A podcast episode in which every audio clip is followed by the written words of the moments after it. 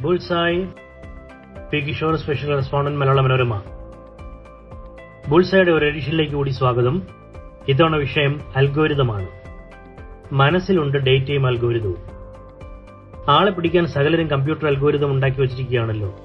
സമൂഹ മാധ്യമങ്ങളിൽ online retail പോർട്ടലുകളിൽ ഫുഡ് ഡെലിവറിയിൽ ഒ ടി ടിയിൽ എന്ന് വെച്ചാൽ നിങ്ങൾക്ക് നിങ്ങൾ എന്തൊക്കെ നോക്കുന്നു എത്ര നേരം എവിടെ സമയം ചെലവഴിക്കുന്നു എന്ത് തിന്നുന്നു എന്ത് വാങ്ങുന്നു എന്ത് കാണുന്നു എന്നെല്ലാം നോക്കി വെച്ചിട്ട് നിങ്ങളുടെ ഒരു ടേസ്റ്റ് അല്ലെങ്കിൽ നിങ്ങളുടെ ഒരു ലൈൻ മനസ്സിലാക്കി അത് തന്നെ പിന്നെയും തരും.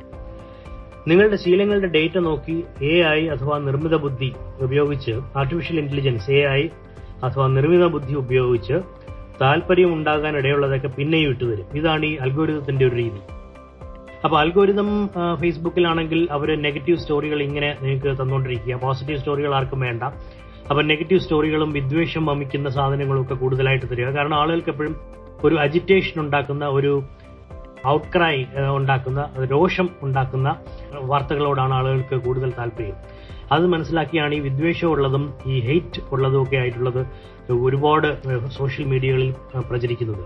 അത് അൽഗോരിതം തന്നെ അത്തരം സാധനങ്ങൾ സെലക്ട് ചെയ്ത് ആൾക്കാരെ കാണിക്കുകയാണ്. അപ്പോൾ പോസിറ്റീവ് സ്റ്റോറികൾ കണ്ടാൽ ആളുകൾ അധികം നേരം നിൽക്കണമെന്നില്ല. പക്ഷേ ഔട്ട്റേജ് ജേർണലിസം അതായത് എന്ത് കണ്ടാലും അതിഭയങ്കര രോഷം ഉണ്ടാക്കുന്ന തരത്തിലുള്ള സാധനങ്ങൾ വെറുപ്പും വിദ്വേഷവും ഉണ്ടാക്കുന്ന സാധനങ്ങൾ പരസ്പരം ചിത്ത പറയുകയും ആർഗ്യൂ ചെയ്യുകയും ബാധിക്കുകയും പ്രതിവാദം നടത്തുകയൊക്കെ ചെയ്യുന്ന സാധനങ്ങൾ ഇങ്ങനെ വന്നുകൊണ്ടിരിക്കുക അതൊക്കെ അൽഗോരിതം ചെയ്യുന്നതാണ്.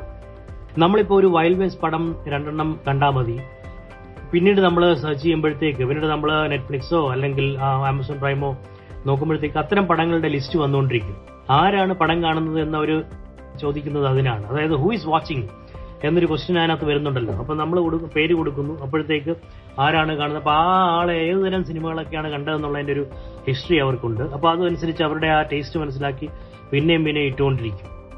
കാണുന്നയാളിന്റെ അഭിരുചി അവർ പഠിച്ചു വെച്ചിരിക്കുന്നു. ഓൺലൈനിൽ വല്ലതും വാങ്ങാൻ സെർച്ച് ചെയ്താൽ അത്ര ഉൽപ്പന്നങ്ങളുടെ പരസ്യം വന്നു. നിങ്ങളൊരു കാറ് ഇപ്പോൾ ഒരു ഹൈബ്രിഡ് കാർ അല്ലെങ്കിൽ ഒരു ബാറ്ററി കാർ എന്ന് മറ്റൊന്ന് സെർച്ച് ചെയ്ത് കഴിഞ്ഞാൽ പിന്നെ ഇത്തരം ബാറ്ററി കാറുകളുടെ പരസ്യങ്ങളുടെ പ്രളയമായിരിക്കും. കാരണം നിങ്ങൾ അങ്ങനെ ഒരു കാറ് അല്ലെങ്കിൽ ഞാനൊരു ഒരു കാറ് എക്സ്ചേഞ്ച് ചെയ്യാൻ ഉദ്ദേശിക്കുന്നു എന്നോ മറ്റോ ഫേസ്ബുക്കിൽ എഴുതിയാൽ പിന്നെ അത് അതനുസരിച്ചുള്ളത് പരസ്യങ്ങളും മറ്റും വന്നുകൊണ്ടിരിക്കും. ഇതൊക്കെ അൽഗോരിതം തന്നെ സെലക്ട് ചെയ്യുന്നതാണ്.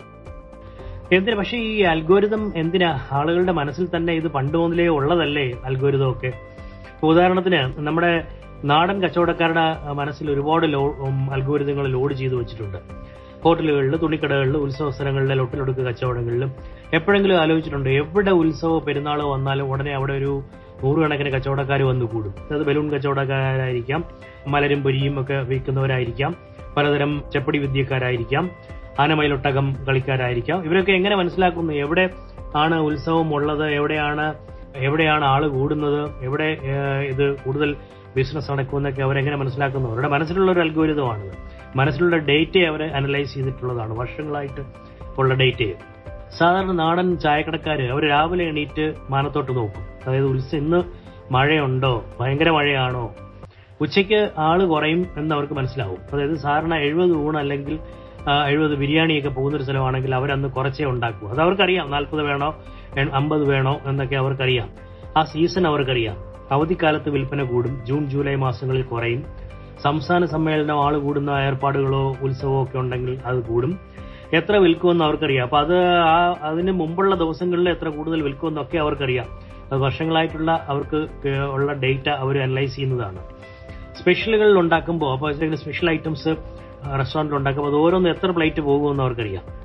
നോയമ്പ് മൃത സീസണുമെങ്കിൽ ആ ലൈൻ പിടിക്കും. മനസ്സിലാണ് അവരുടെ അൽഗോരിതം. വർഷങ്ങളുടെ പരിചയത്തിൽ നിന്നുള്ള ഡേറ്റ മനസ്സിലിട്ടുള്ള അനലിറ്റിക്സും പിന്നെ സ്വന്തം ബുദ്ധിയും. അതായത് ആർട്ടിഫിഷ്യൽ ഇന്റലിജൻസ് അല്ല സ്വന്തം ബുദ്ധിയും മതി. തുണിക്കടക്കാർക്ക് ആൾ വരുമ്പോഴറിയാം എന്ത് വാങ്ങും. നിങ്ങളൊരു വലിയ തുണിക്കടയിലോട്ട് കാലെടുത്ത് വെക്കുന്ന ഉടനെ അവർ ചോദിക്കുക റേഞ്ച് എന്താ വേണ്ടത്? എന്താ റേഞ്ച് എന്ന് ചോദിക്കും. ആ റേഞ്ചിലുള്ള വില ആ റേഞ്ചിൽ വിലയുള്ള തുണി സൂക്ഷിച്ചിരിക്കുന്ന സാരിയായാലും എന്തായാലും ആ റാക്കിലേക്ക് പോവാം. അവിടെ മുതലാളിക്ക് മാത്രമല്ല സെയിൽസ് ഗേളിനും മനസ്സിൽ അൽഗോരിതമുണ്ട് കസ്റ്റമർ മനസ്സിൽ കാണുന്നത് മാനത്ത് കണ്ട് അത് തന്നെ എത്തിച്ചു കൊടുത്ത് വാങ്ങിപ്പിക്കുന്നത് ഒരു കലയാണ്. അതായത് വൻ തുടിക്കടകളിൽ വിൽപ്പന അനുസരിച്ച് സെയിൽസ് സ്റ്റാഫിന് ഇൻസെന്റീവ് കൊടുക്കുന്നത് ഈ കഴിവിനാണ്. അതായത് നമ്മളിപ്പോൾ ഒരു കടയിൽ ചെന്നു നമ്മളൊരു ഷർട്ട് ചോദിച്ചു അപ്പോൾ ആ ഷർട്ട് ഏത് ഏത് റേഞ്ചിലുള്ളത് വേണം? അല്ലെങ്കിൽ അത് അങ്ങോട്ട് കൊണ്ടുപോയി അത് കാണിച്ചു തന്ന് അത് നമുക്ക് ഇഷ്ടപ്പെടും. നമ്മൾ പല ഡിസൈനോ എന്തെങ്കിലുമൊക്കെ പറയുന്നു. അതുപോലുള്ളതൊക്കെ എടുത്തുകൊണ്ടുവന്ന് കാണിക്കുന്നു. അത് നമ്മളെ നമുക്ക് ഇഷ്ടപ്പെടുന്ന മന നമ്മുടെ മനസ്സിലുള്ളത് എന്താണെന്ന് മനസ്സിലാക്കി അവർ കാണിക്കുന്നു.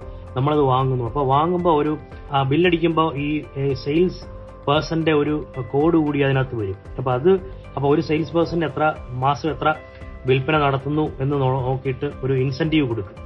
അപ്പോൾ അതൊക്കെ ആ അവരുടെ അയാളുടെ മനസ്സിലുള്ള ഒരു അൽഗോരിതത്തിനാണ് ആ ഇൻസെന്റീവ് കിട്ടുന്നത്. അത് അയാളുടെ വർഷത്തെ വർഷങ്ങളുടെ പരിചയം കൊണ്ടുവരുന്നതുമാണ്. ആളെ കാണുമ്പോൾ തന്നെ അറിയാം ഇത് എന്ത് എന്ത് തരം വാങ്ങുമെന്നുള്ളത്. ബില്ല് കൊടുക്കുമ്പോൾ മൊബൈൽ ഫോൺ നമ്പർ വാങ്ങുന്നത് വിൽപ്പനയുടെ ഡേറ്റ ഏതൊക്കെയോ അൽഗോരിതത്തിന് ഫീഡ് ചെയ്യാനാണ്. നമ്മൾ ഇപ്പോൾ ഏത് തുണിക്കടയിലായാലും ശരി സൂപ്പർ മാർക്കറ്റിലായാലും അവർ നമ്മുടെ അടുത്ത് ബില്ലടിക്കും ഫോൺ നമ്പർ ചോദിക്കും നമ്മളൊരു ഫോൺ നമ്പർ കൊടുക്കുന്നു. ആ ഫോൺ നമ്പർ കൊടുക്കുന്നതോടുകൂടി നമ്മൾ എന്ത് സാധനം വാങ്ങി എന്നുള്ളത് ഒരു അൽഗോരിതത്തിന് ഫീഡ് ചെയ്യുകയാണ്.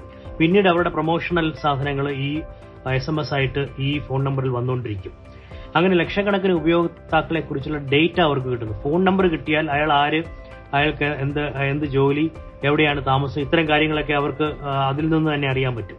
അപ്പോൾ ഫോൺ നമ്പർ കിട്ടുകയും നിങ്ങൾ വാങ്ങുന്ന സാധനങ്ങളുടെ ഒരു തോത് വെച്ചിട്ട് നിങ്ങളെ അളക്കാൻ കഴിയുകയും ചെയ്യും. ഇത് ഇതൊരു വലിയ ഡേറ്റയാണിത്. ഈ ഡേറ്റ മാത്രം വിറ്റാൽ മതി നല്ല പണം ഉണ്ടാക്കാം. ഈ ഡേറ്റ മാത്രം വിറ്റ് അങ്ങനെ പല ഏജൻസികൾക്ക് ഡേറ്റ വിറ്റ് പണം ഉണ്ടാക്കുന്ന ഒരു ബിസിനസ് തന്നെയുണ്ട്. താങ്ക്